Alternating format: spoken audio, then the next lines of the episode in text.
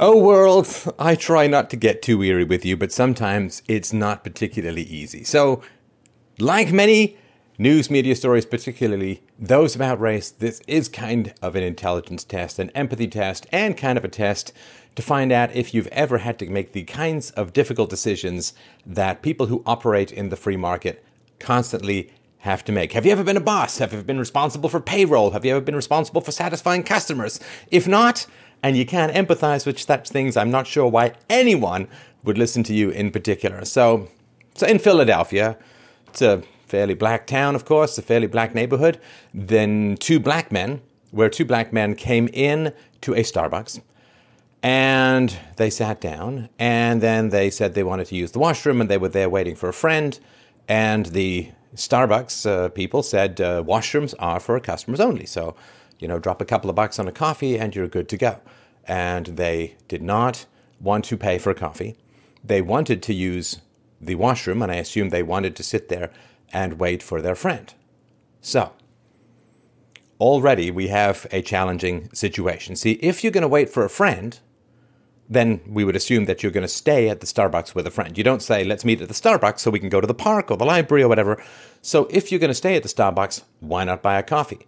Now, if you're just coming to meet at the Starbucks and use it like it was a park or a library or some other public space, well, that's not what Starbucks is for. Starbucks is a business, and it is in the business, of course, of making money, and therefore it cannot indulge that kind of unprofitable, in fact, anti profitable uh, a- activities. So eventually, the, um, the Starbucks employee, a Starbucks employee called the cops and said, We've got people who are, two men who are trespassing here. Uh, they won't leave, they won't, right? And so the cops came and said, You have to leave. You've got to leave. You're trespassing now because you're not buying anything and you're not allowed to stay here and you certainly can't use the washroom. That's the rule and so on, right? Starbucks, right? It's their own private business, right? They can uh, set up the rules that they want. And so the two men, the two black men, refused uh, and eventually were arrested. Now, they were then held. Starbucks did not pursue charges, and the men were released because that's what happens when you have rules and you have laws like trespassing. I don't know why people are shocked. This is the nature of the state. You know, every time you say there ought to be a law, the government ought to, we got to have the government do this, this is what happens. Guys in uniforms come up with guns and make you do what the law says. It's not up to the cops. They don't make the laws, they simply enforce the laws. And this kind of street adjudication doesn't really work, right? You have to you have to submit to the police, to the guys with the guns. That is the nature of the state. And it takes a lot of indoctrination to have people be surprised that when there's a law, say against trespassing, which is being on somebody's property without his or her permission, if there's a law against it, people seem what?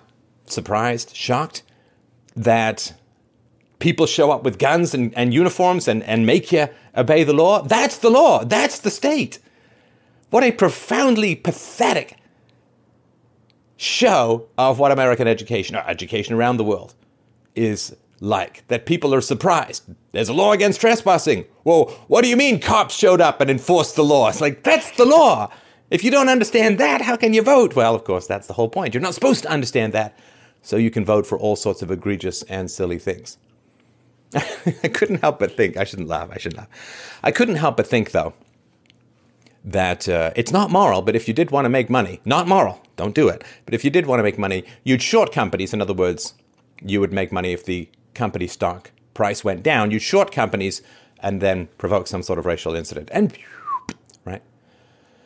So the upshot of this has been, of course, a lot of hysteria. Starbucks is going to close their stores for their employees to go through implicit bias training, and um, well, all of that is just pseudoscience. It's like Freudian pauses. It's uh, you know, you see images and then you see words, and if it takes you longer to associate some words with some races or less, I mean, it's all nonsense. Even the people who design it say it doesn't translate into real world decision making. So it's uh, it's a ritual. It's a ritual like Hail Marys. It's a ritual like like um, monks flogging themselves with knotted ropes to punish themselves for thoughts of masturbation or something. It's just a weird ritual that you go through to get back into the good graces of the evil gods known as political correctness. So what does implicit bias training mean in this situation? Starbucks has a rule you can't use the washrooms if you're not a customer. So, what is, is the purpose now that you don't enforce the rule in Philadelphia? Is the purpose that you don't enforce the rule against blacks?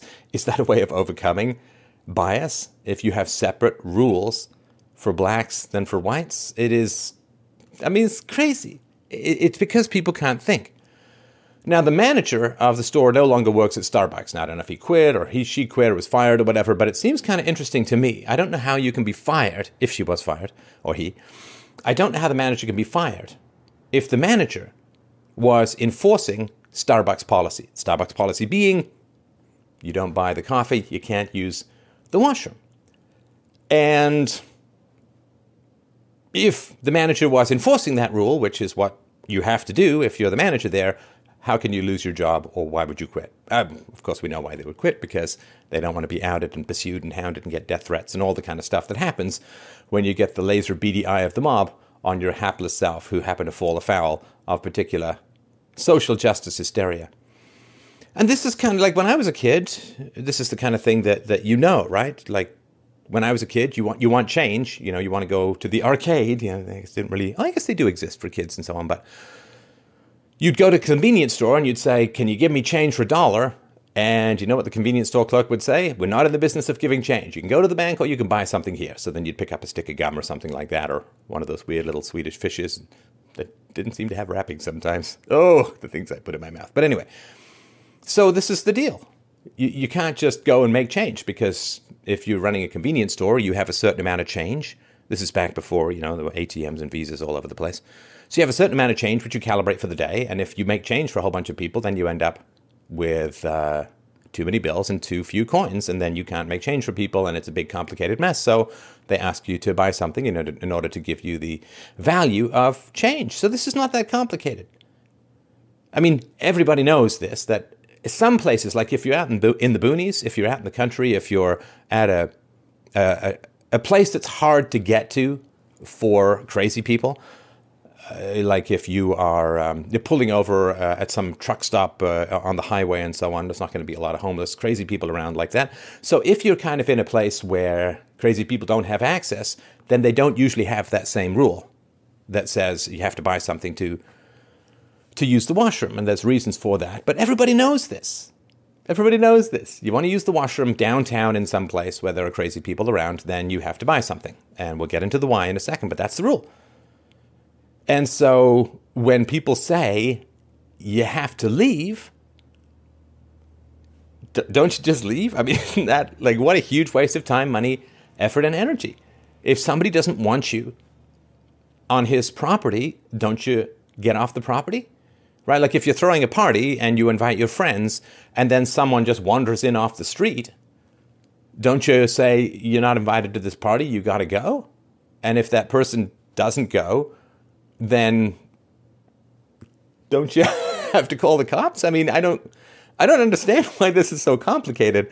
But then again, um, I've overcome a good deal of the indoctrination. So the question is interesting. It's an interesting question. So why is there this rule, which says if you don't have a coffee or you don't buy anything, then you can't use the bathrooms? Because if you're running a business, you want as many people to come into your business as profitably possible, right? So if you have a sort of open bathroom and hey, come in and use the bathrooms, then a lot of people will come in. And some portion of those people will then look at your coffees and your sweet cakes and, uh, oh, those ever so tempting. But I must say no, oat bars that Starbucks has. Don't even get me started on cake pops. K-Pops are the devil. But uh, you want people to come into your store, your, your coffee shop, so why wouldn't you just say, yeah, anyone can use the washrooms? Well, because you're a business. Now, when you're a business, you don't have the luxury of self referential, whack jobby PC culture. You actually have restrictions. You have strictures. You have to please your customers. You have to save money. You have to have happy employees. You have to have good products. You have to have a safe environment. Like you can't just, you, you notice that PC culture tends to cluster around people who don't actually have these kinds of strictures and restrictions.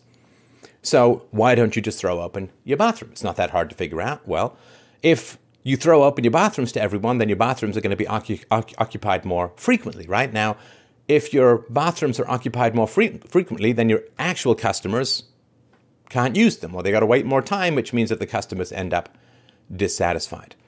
if you open up the bathroom to everyone, the bathroom needs to be cleaned a lot more often. And that, of course, is added cost, it's added expense, and it's time taken from actually running the restaurant, right? A washroom is overhead because you're not charging people for the washroom. The washroom is paid for by a portion of the coffee price. Like if there was no bathroom, if there was no bathroom, then maybe the coffee would be a quarter, like 25% cheaper or 20%, 25 cents cheaper. I don't know what the, probably not a quarter. It would be, sorry, that's confusing. It would be, I'm not going to edit.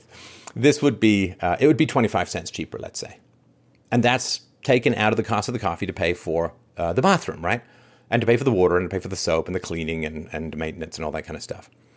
And so if you throw open your bathrooms to everyone, then you have to raise the price of the coffee to pay for all of the additional supplies and cleaning and labor it takes to maintain the bathrooms. So the price of your coffee might go up 10% or 15%.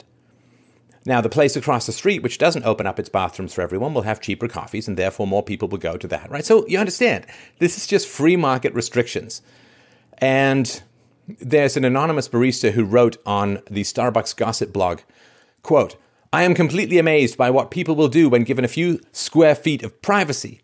Why do you want to have sex in a bathroom? I think the toilet would be kind of a mood killer, right? So, this, and listen, I'm not talking about these two men. I'm talking about why the policy is in place to begin with, because people will, I can't even call it have sex. They will rut like piled up sea urchins uh, in in a washroom. Oh, they will uh, they will do drugs in the washroom and they may die in the washroom. They may pass out. They may vomit in the washroom, and that makes things really unpleasant for everyone concerned. And uh, the current and Starbucks, uh, current employees and former Starbucks employees have reported that there are homeless people who will use the bathrooms as their own personal uh, showers. There's an anonymous New Yorker who calls himself Mr. PP. Worst My Little Pony ever. He has vowed he's vowed to masturbate to orgasm in every Starbucks bathroom in the city and rate the experience. Welp, yelp. Ah! so it's nasty and it's unpleasant. The people could leave needles in there. People, I mean, you understand. It's it's a huge mess. And what if you've opened it up to the public? There's a huge mess. There's needles. There's some infect. Who knows, right? There's some uh, drugs use. and then that's your surprise, visit from the health inspector. And if the health inspector finds your bathroom not up to code, not up to scratch, not clean enough, then you can face fines and closures and legal problems and so on, right? And the other thing, too, is that, I mean, I've worked in restaurants and, and other places quite a lot when I was in my youth uh, as a teenager. And every now and then, you know, you draw, the, you draw the short straw and you have to go in and clean up some literally unholy exploding bowel mess, like where you don't even know what virus hit the person sideways, but you expect to find the head in a garbage bag. Uh, and you got to go and clean up that stuff. Now, if that happens on a regular basis, people will quit because it's dangerous, it is unpleasant, it's revolting, and there's a part of you that says, I have a degree in art history. Here I am for the third time this week cleaning up homeless vomit. And it's just like you, you people will leave. People will leave. Maybe there are legal liabilities for dangerous bathrooms. I mean, you understand that people just don't have this luxury. They actually have to make rational decisions about this kind of stuff. Now, you've probably heard about the guy who then went into a Starbucks and demanded a free coffee, reparations, racism, and so on. Now, this was a, um, uh, an activist. So, but, but they gave him a free coffee, right? So, scream racism, get a free coffee. Now, I find this repulsive and revolting and horrible. Listen. Not what this guy did, right? Because he's trying to illustrate a point, I think. But using the word racism to get stuff, to, to get free stuff, to get promotions, to get job opportunities, to get free coffees, to get subsidized loans, like using the charge of racism to get free stuff, to get subsidized stuff is really, really horrifying and horrible. There is real racism in the world. And you should not, you should not use and manipulate a real human problem just to get free stuff. That is hard. Like, there are people who really have cancer and really need money, but you don't fake it and make it up just to get free stuff. That is absolutely horrible. And so, the issue of racism, I mean, racism is one of these terms that you should reserve for people who are really, really obvious and racist. And they occur for every race and they occur for every ethnicity. And you should really, really hold it in your holster until you have a clear target which you can use. This carpet bombing of racism, this spray and pray of racism, I just call everyone racist and see who responds. Well, generally, the only people who are going to respond in a in appeasing fashion to the charges of racism are people who are sensitive to racism and don't want to be perceived as racist and already think that racism is, is bad and so on, right? People like out and out proud racists be like, you know, yeah, I'm a, you know, you call a communist who's a communist uh, a communist, and he's like, I'm a communist, right? I mean, he's, he's going to say that's a good thing, right? And there are people out there who think that their racism is good and moral and right and all that kind of stuff, and they won't be bothered by charges of racism any more than I'd be bothered by somebody calling me bald, right? So don't use charges of racism to bully, to dominate, to squeeze people for resources. Don't don't. I mean, it's wrong because there are people who suffer from genuine racism, and you don't want to hijack that for your own political agenda. So it's just it's kind of weird, but it's very illustrative, which is why I wanted to spend a few minutes on it today. It's very illustrative because it is difficult. Philadelphia is a crime-ridden um, city. Sorry, another two fra- two syllable phrase came to mind, and it, it's way above the national average in terms of crime, and a, particularly violent crime. Of the ten American cities with populations of more than a million residents, it has the highest violent crime rate, and that is an issue that you simply have to deal with if you are a business or a resident in Philadelphia. And there are jerks in the world. There are violent people. There are irresponsible people. There are addicts, uh, drug addicts, and sex addicts, and so on. There are people who uh, will just do horrible things. And one way of not eliminating but reducing that kind of despoilment or defilement of a bathroom is to say, buy a coffee. I wish we lived in a society where everyone could use the bathrooms at all times. Like if you go to South Korea, you go to Japan, and so on, and the public washrooms are I mean, you can get you can eat sushi off them. Don't, but I'm thinking you could. And that is a particular, well, different kind of society where in Japan the police can't even find out, or can't even figure out what to do with their time uh, anymore. But that's not Philadelphia, and that's not lots of places uh, in in the West, and increasingly that's not even uh, London, which now seems to be one giant hellish game of Fruit Ninja. Um, so that's sort of the main points I want to get across. There are people in the world who have to deal with reality and they have to deal with customer satisfaction. They have to deal with profitability. They have they are responsible to shareholders. They are responsible to their employees. They are responsible to people higher up in the chain. They have to deal with reality.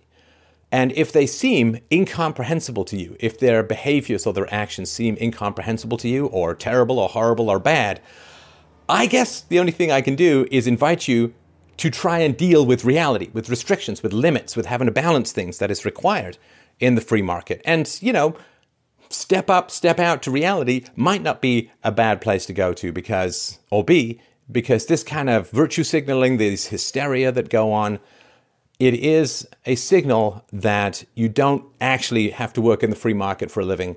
There was a time when that used to be a pretty shameful thing. We can only hope that time returns.